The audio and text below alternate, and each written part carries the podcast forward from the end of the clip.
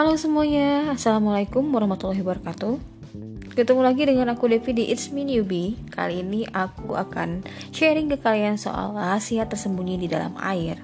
So, udah lama aku tidak posting podcast Dan udah sekitar 2-3 bulan ya. Mohon maaf sebelumnya buat teman-teman semua karena aku benar-benar disibukkan dengan kesibukan rutinitas sehari-hari seperti kerja, kerja dan kerja. Semoga teman-teman semua dalam keadaan sehat walafiat, yang sakit segera sembuh seperti sedia kala dan yang tetap sehat tetap jaga kesehatannya karena berbagai macam kondisi dari mulai pandemi yang belum usai sampai ke cuaca yang tidak menentu. Jangan lupa minum vitamin ya, jangan lupa tidur dengan cukup, minum yang cukup dan istirahat yang cukup serta pola makan yang teratur. So langsung aja ke pembahasan intinya, apa sih rahasia yang tersembunyi pada air? Perlu kita ketahui bahwa dua per tiga bagian di bumi ini dilingkupi oleh air. Hampir tidak ada aktivitas harian manusia yang tidak membutuhkan elemen berbentuk cair ini.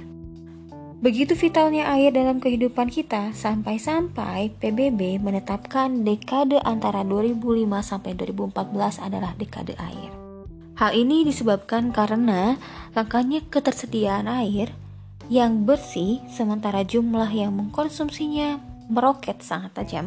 100 tahun yang lalu bumi ini dihuni sekitar 1,5 miliar manusia. Sekarang penduduk planet biru ini sudah melebihi angka 6 miliar.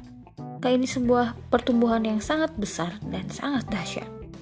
Oh iya teman-teman, perlu kita tahu juga kalau kita ini adalah air loh. Pada saat masih di dalam lahir ibu, kadar air di tubuh janin sekitar 96%. Sewaktu lahir, bayi mempunyai kadar air sekitar 90%. Persentase jumlah air dalam tubuh manusia ini semakin hari semakin menurun, berkurang terus mendekati angka 70% sewaktu manusia menjadi dewasa.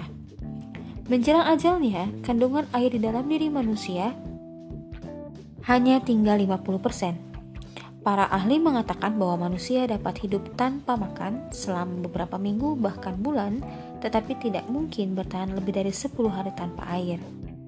Kita pun bisa kehilangan 50% dari glukosa dalam tubuh kita, kehilangan 50% lemak, 50% protein, tetapi manusia tidak dapat kehilangan lebih dari 20% air dalam tubuhnya. Hanya dengan kekurangan 2% air saja, tenaga atau energi akan melorot sampai 20%. Dan jika terus berkurang sampai 7%, tubuh akan sakit. Selain itu, amat sangat banyak fakta kebaikan air dalam menunjang kesehatan manusia. Kemudian, apa sih sebenarnya rahasia tersembunyi dalam air? Mari kita cermati. Hampir semua agama di dunia ini dan kepercayaan menggunakan air sebagai sarana spiritualnya.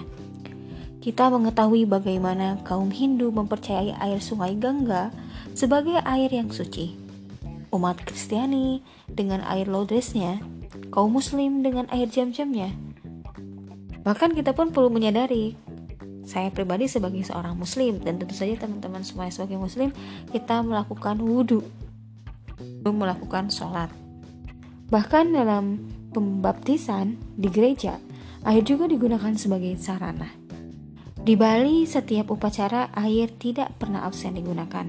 Kan dalam filosofi Yunani kuno, air adalah prinsip pertama dari semua benda. Nah, kira-kira teman-teman mulai merasa curiga nggak sih apa sih sebenarnya rahasianya? Ngapa air? Dan apa sebenarnya keistimewaan air? Selain itu, apa sebenarnya rahasia air selain untuk digunakan sebagai kebutuhan sehari-hari seperti minum, mandi, mencuci, dan yang lainnya? Menurut penelitian yang dilakukan oleh Dr. Masaru Emoto dari Jepang tentang rahasia tersembunyi di dalam setiap tetes air, rahasia yang dimaksud adalah air dapat merespon atau menangkap apa yang kita pikirkan.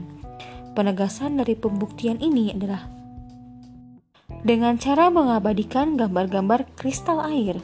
Gambar-gambar kristal air ini diteliti melalui mikroskop yang tajam, yang sebelumnya dibekukan pada suhu yang sangat rendah Seolah hidup, air dapat memahami kata-kata yang kita ucapkan, lagu yang didengarkan, bahkan tulisan yang tertulis di dekatnya.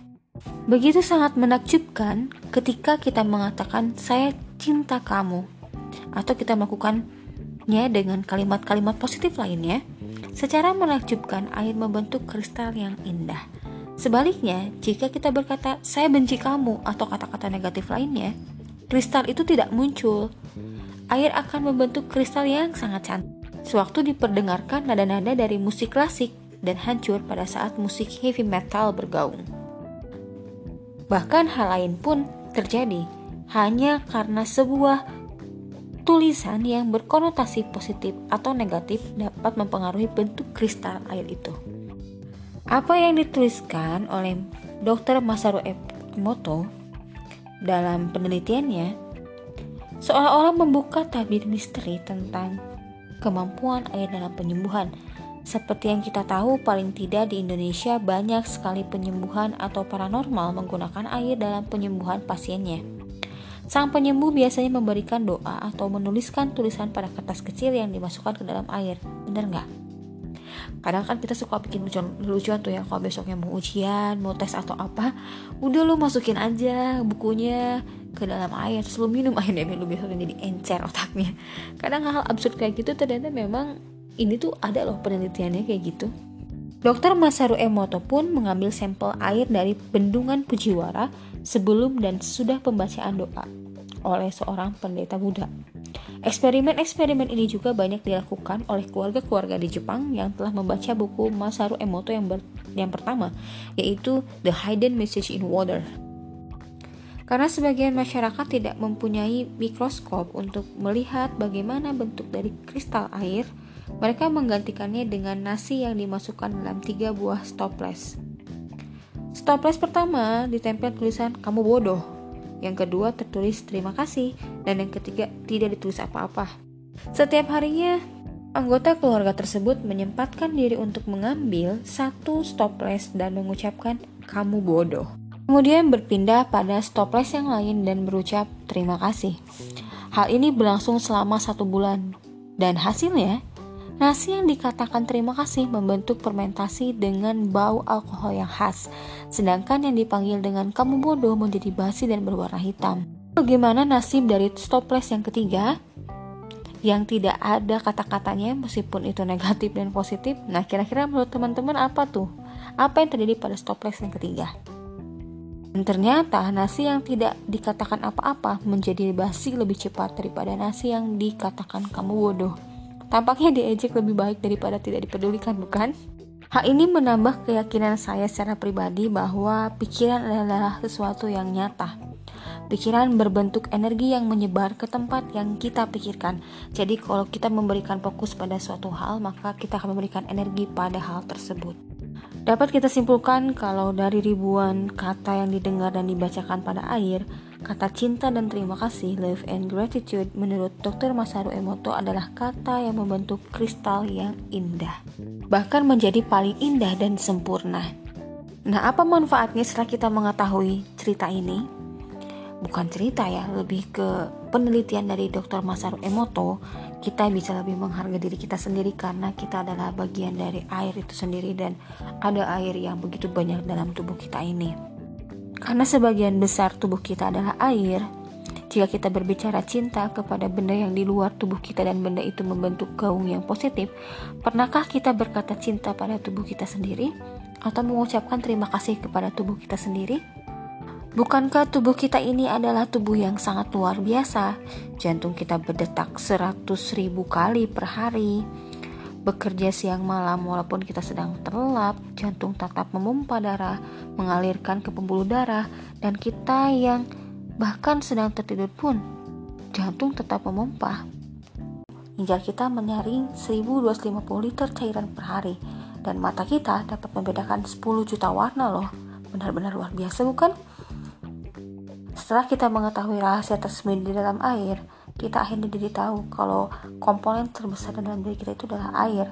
Mari mulai dari sekarang kita coba untuk sering-sering mengatakan banyak terima kasih lewat hal-hal sederhana seperti itu kepada orang-orang yang kita jumpai. Mulailah dari orang tua kita hingga pada orang yang baru kita kenal. Teman-teman, gimana kalau kita mulai coba untuk berucap terima kasih kepada kaki kita, kepada tangan kita, kepada panca indera kita yang sudah memudahkan kita dalam kehidupan sehari-hari. Hiruplah udara dalam-dalam dan dengarkan, rasakan, masuklah ke dalam dan ucapkan terima kasih. Bukankah itu begitu indah? So teman-teman, mari kita bersyukur untuk setiap hal yang dilalui. Mari kita bersyukur untuk nikmat sehat dan untuk panca indera serta anggota badan yang masih bisa berfungsi dengan baik. Oke teman-teman, hanya segitu podcastku kali ini. Buat teman-teman semua yang pengen aku ngomong apa di podcast berikutnya, bisa hubungi aku via Instagram di @devitaniar. So, mohon maaf atas semua kesalahan yang aku ucapkan lewat sharing podcast ini. Semoga bermanfaat. Assalamualaikum warahmatullahi wabarakatuh.